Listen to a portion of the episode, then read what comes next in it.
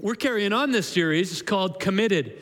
And we could have called it Devoted because the scripture that we're pulling from also says devoted. But we're talking about the reality that the best church that we're ever going to see, the greatest Northgate church that we're ever going to be a part of is going to be because Jesus is moving, because he's empowered us with the Holy Spirit, because he's blessed the church. All of those things are going to happen.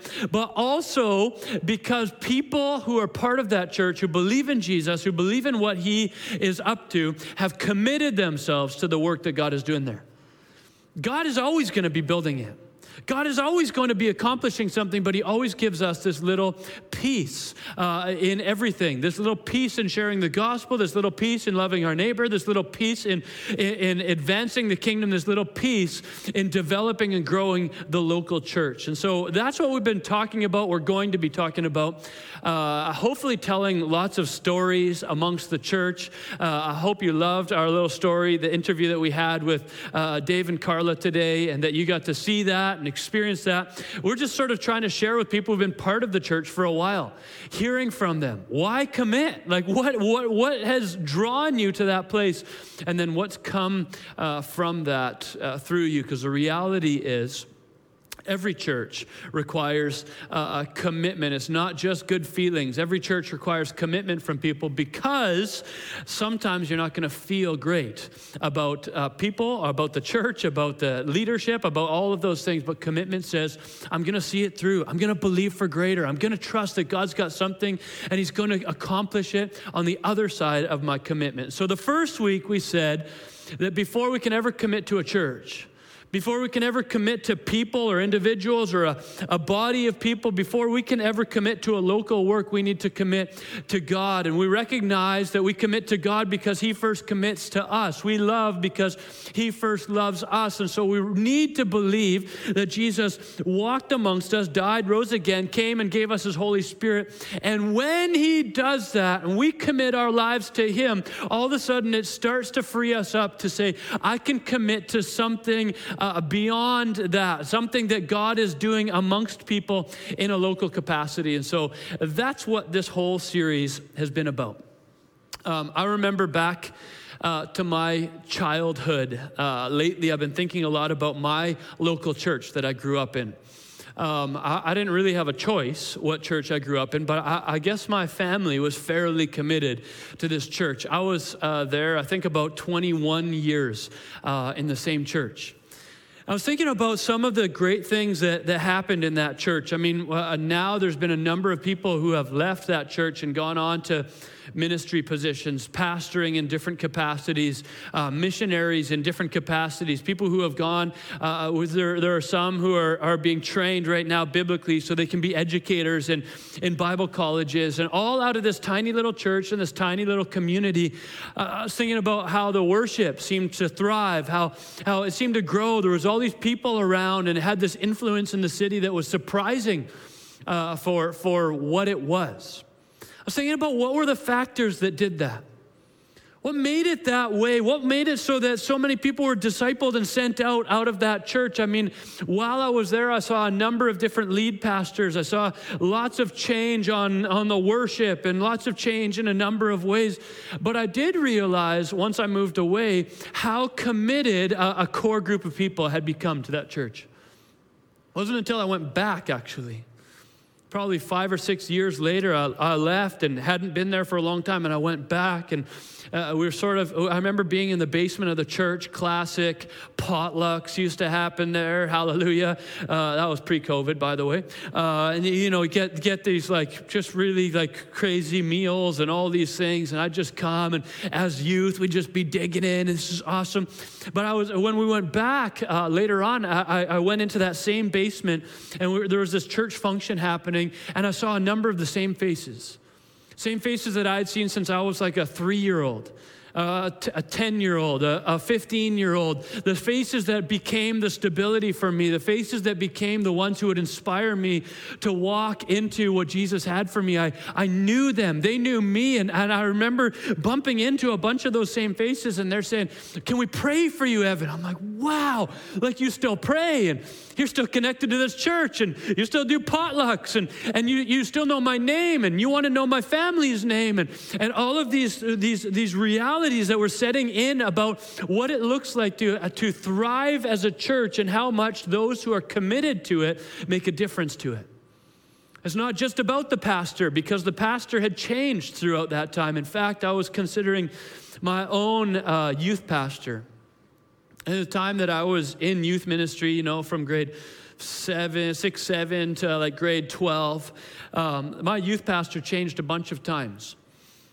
There was this one guy that he was the youth pastor multiple times along that journey, though. His name was Ken. And Ken was he had a marine biology degree, and he owned a fish store in town. And Ken was this funny guy. He was there every day at church. He would sit up. I can remember exactly where he sat, up in the balcony. He'd kind of tuck away. You wouldn't really notice him on the average a day if you were brand new to the church. And yet every youth person knew him and knew all about him. And as a youth, I didn't really understand all that was happening, but he would sometimes sort of be the lead person in youth ministry, and sometimes he'd be like the support person in youth ministry. Sometimes he'd seem to be really involved, and sometimes he'd be a little less involved, but he was never uninvolved. It wasn't until later on that I realized what had gone on in Ken's life. And Ken basically would lead the youth ministry until the church decided that they found someone better. And they decided that they found someone that would be more suitable, younger, more vibrant, more exciting, more like whatever, and draw them in. And so though Ken would have been given the position and often paid for the position, when the new person came in, Ken was pushed aside. They would remove his pay, and they would put it on to this younger, fresher, more exciting person. And you can imagine that Ken would at that point take off or say, "See you later," or say, "Oh, there you go. Go deal with it yourself then." But Ken, that next Sunday, you'd see him sitting in the exact same spot. And Ken, that week, would come and still invest in your life. Ken's fish store would still be open for me to go and talk to him and learn theological things from him. He didn't just leave, he committed. Soon enough, that young youth pastor maybe would find a new thing or new adventure or step up the Christian ladder and move somewhere else. And Ken would be asked, "Hey, can you fill the spot again? I know we kind of fired you once, but can you come back?" And Ken would jump right in. He'd step into the role, and he'd take care of all of us, and we'd learn from him, we'd grow with him, until eventually another new leader came in, and that new leader wanted to bring their new youth pastor, and they wanted to change the world and shift everything and make everything new, and they'd say, "Ken, it's time for you to step down, and we're going to bring this person in." And Ken would that Sunday be sitting in the exact same spot, and that week he would show up, and he'd still allow us to have the exact same conversations, paid or not, fired or hired, rejected or accepted. Ken was going to be there. And sometimes when I think, what is it that inspired so many of the youth from that youth ministry to go out and be in ministry and invest in churches and invest in the gospel? What is it? And I think it's Ken. I think it's those moments, those people that step in like that, that can move that can open up a church to receive the blessing of God. And so last week we talked about what it would be for us to commit to Jesus, and then allow that commitment to Jesus to cause us to commit to the local church, to be part of a family, to engage the messiness, to stay in when it gets hard, to work through it, to pray for our leaders, all of those things. And we said that we were going to talk about Acts 2:42. And for the next 4 weeks we will, and I'm going to read it to you right now. But for today we're going to go right past Acts 2:42 and recognize, what is it that God does when people commit like this? What is it that starts to happen in the church? What is the blessing that we start to discover when people will step in and will engage and will commit and will believe for the greatest on the other side of this? Acts 2:42 says, they devoted themselves to the apostles' teaching and to fellowship and to the breaking of bread and to prayer. So for the next 4 weeks, we're going to talk about the apostles' teaching and fellowship and breaking of bread and prayer. But then Acts 2:43 is maybe what more of us want to know about. If we commit like this to a local movement, if we commit like this, to Northgate, to this church, to what's going on, if we commit to the apostles' teaching, if we commit to prayer and breaking of bread and fellowship, if we commit to that, what will it even matter? What does it actually matter? And Acts 2:43 on is going to tell us about that. Because sometimes we just think that is the entire purpose. We just got to commit, and then once we've committed, we've checked off our religious thing. I'll show up every Sunday, I'll do my thing, and that's what's going to happen. But I believe that God actually wants to reveal to us that it's not just about us committing to the local church. It's that what he wants to do through this church is going to be on the other side of many of us saying, I'm in, I'm fighting for it, I'm believing for it, I'm trusting for it, you can count on me. Let's step into the blessing that God has for us. Because at the end of the day, it's not your commitment or my commitment that builds this church. It's Jesus that builds this church, and yet he gives us this little piece, and that little piece is us saying, I'm in, God. I'm committed to this, God.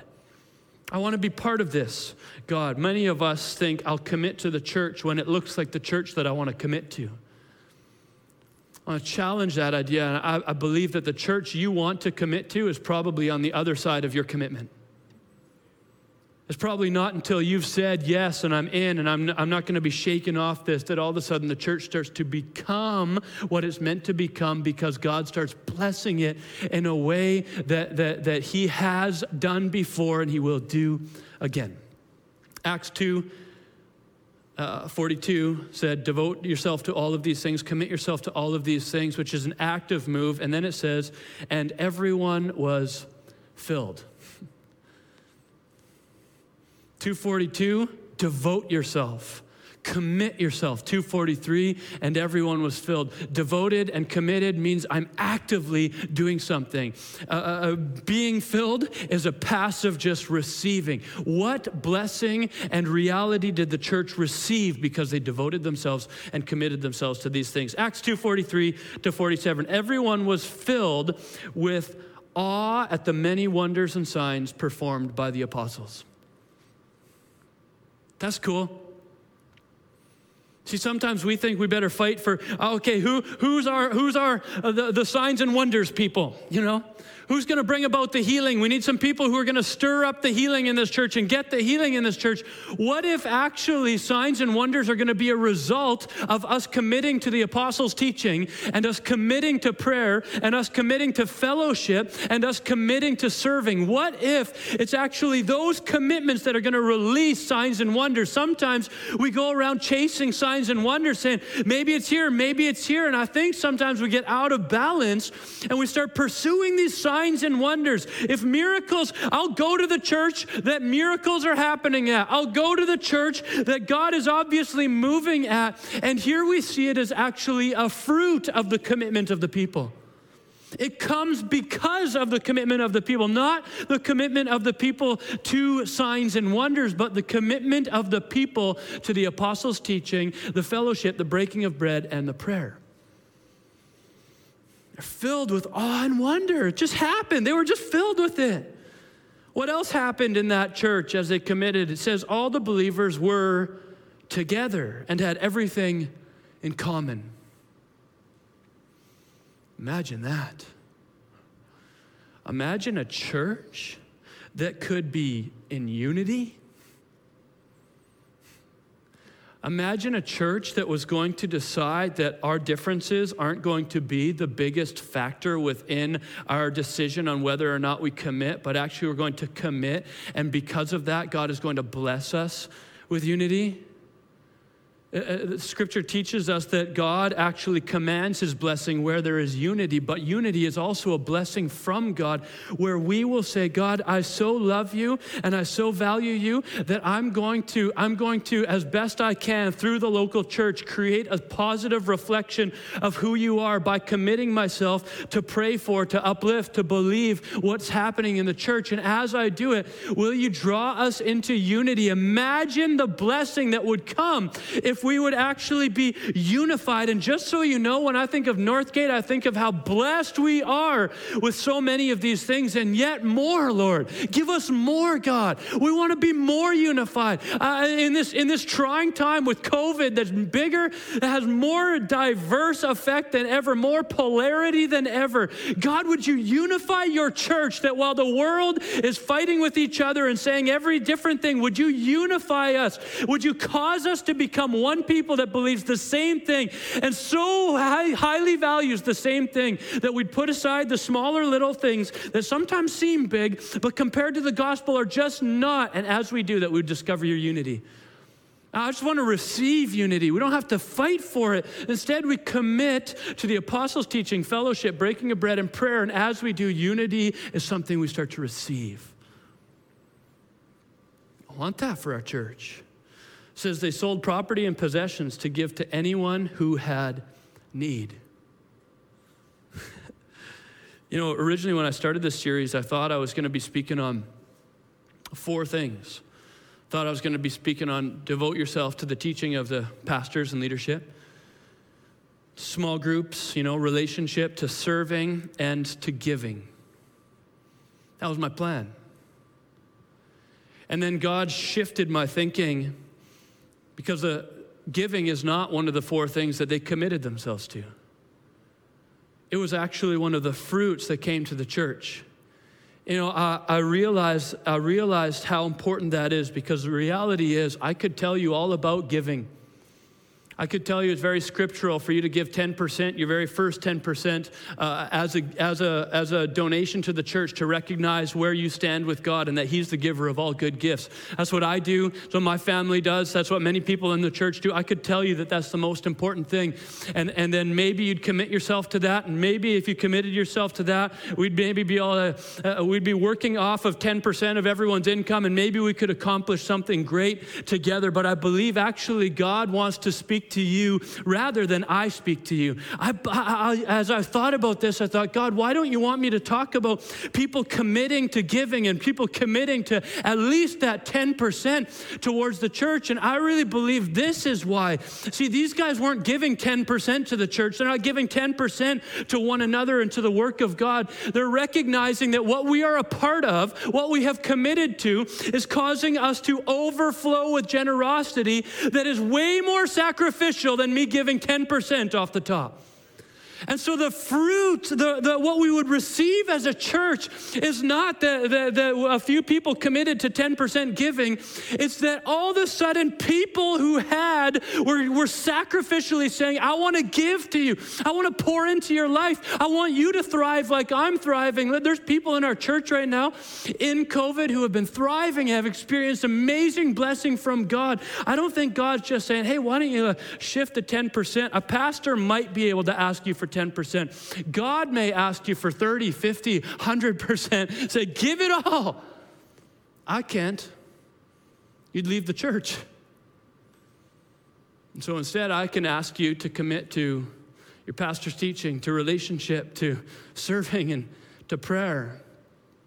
And as we do that, God is going to bless us in a way that we could never have blessed ourselves. He's going to accomplish things that I would never ask of you, because I'd be too afraid. But God, when he stirs your heart, when they start overflowing with vision, and we're just like, well, what do we need to do? They're drawing close together, and they're in friend circles, and they're together. Oh, this person's hurting. Let's pour into them. This person in the community needs something. Let's bless them. I've got some. Why don't we give? I don't need all this. Let's share it all together and do it. It wasn't here's the rich people, and here's the poor people, and here's that. It's that if I got lots, God must have given me lots for something, and so let's move it along. Let's see how we can do greater and more. That is not a work of humankind. That's not a work of the flesh. It's not a work of the world. It's a work of the Spirit, and we want to receive that work in our church. It's not just something that we can stir up. It's something that God stirs up through our commitment. The church becomes what it's meant to become when we do those four things in Acts 2:42. It keeps going. It says, every day they continued to meet together in the temple courts. The gathering. That's a sensitive one these days. Isn't that cool? I was speaking with God on that one this weekend. Should I just skip that one, Lord? Why don't we just stop talking about the gathering? It's a bit of a sensitive subject. I felt like God said to me, I've recognized where the gathering lands. It's a fruit of the commitment, not a commitment to it. It's not that we need to make our commitment land there. Yeah, there are spots in Scripture where it calls us to that, but in this moment, he's saying, I want you to commit to relationship and to serving and to prayer and to the apostles' teaching, the teaching of your church. And here's what I'm going to do with that. I'm going to create space and ways for that to thrive and grow, that your gathering, whether it's online or where it's going to be, is going to be thriving and good and vibrant and healthy, not because you fought for the gathering, but because you committed yourself in that act 2:42 kind of way. And all of a sudden, this off flow. Because anytime we try to fight for any of these things, anytime we try to fight for that fruit that God gives, the blessing that we get, anytime we try to do that in our own flesh, we're just going to get frustrated. How can we get people to give sacrificially? No, that's a work of the Spirit. That's not a. How can we get people to gather together all the time, every day? Like, can you imagine every day? How many of you? So we have people. Often it's on team, like our worship team or our guest service team. If you can remember way back then, they're just like, I'll serve once a month. I'll come once a month, maybe once every, but probably once a month I'll come. Once a month, that's like 1 out of 30. And here it's like, we're going to be there every day. You want to put me to work? I'll be there. Because a blessing that God gives when we'll commit to those things is that we become available to each other. We start to pour into each other. We want to be in each other's presence. Every day they met together in the temple courts. And they broke bread in their homes, and they ate together with glad and sincere hearts. They would eat together. Praise God. They'd be glad, be filled with joy. This is a blessing that God wants to give to the church. The church that God wants to build is going to have joy in it. It's going to have people eating together. It's going to have people enjoying one another. Not because we made sure we ate together and did all, but because we devoted ourselves to the apostles' teaching and to fellowship and to breaking bread and prayer. This is what God starts to do. It says they were praising God. It's another thing. I just can't make you praise God. But God can draw you to that place. You can't make someone else praise God. Even our worship team, we can do the best music and best production and best everything that we possibly can. We can nail every part. We can have the quiet moment where we try to draw you in, and we can have the big builds and all of that. Man, that's not going to cause you to praise God. It's a revelation that happens within you that causes to praise God. Man, we want to be a church that worships and celebrates and looks to Jesus and is just in awe and reverence of who he is. But that doesn't happen because we told people to. It happens because the Spirit starts to move in people's heart. When does the Spirit start to move in people's heart? When God starts blessing the church in that way. When does he start blessing the church? When we will commit ourselves to the apostles' teaching, to breaking of bread, to fellowship, and to prayer. The fruit is God's church thriving. It says, and they were enjoying the favor of all the people. Oh, that means the early church had influence. In the city, the early church had influence. Sometimes we think that we'll find influence because we did a certain few things in the community. Hey, let's up the profile of the church. Maybe we can do this, and then everyone will know us. Everyone will know we're here, and that will be the most influence that we actually want in the city comes from God, not from us. It comes from God blessing. That's one of the ways he wants to bless us, is to create an influence amongst our church in the community. That these people, and why was it? Was it because we just committed to our community? No, we love our community. We're passionate about reaching the community. We want people to know Jesus. And yet that becomes a fruit and a blessing that God pours into the church, who together collectively have said, we are first going to be committed to one another and relationship and prayer. And being in the same place and being of one mind. And as we do that, God will give us the influence, and he'll also give the increase. It says, and the Lord added to their number daily those who are being saved. Worship team, you can come on up.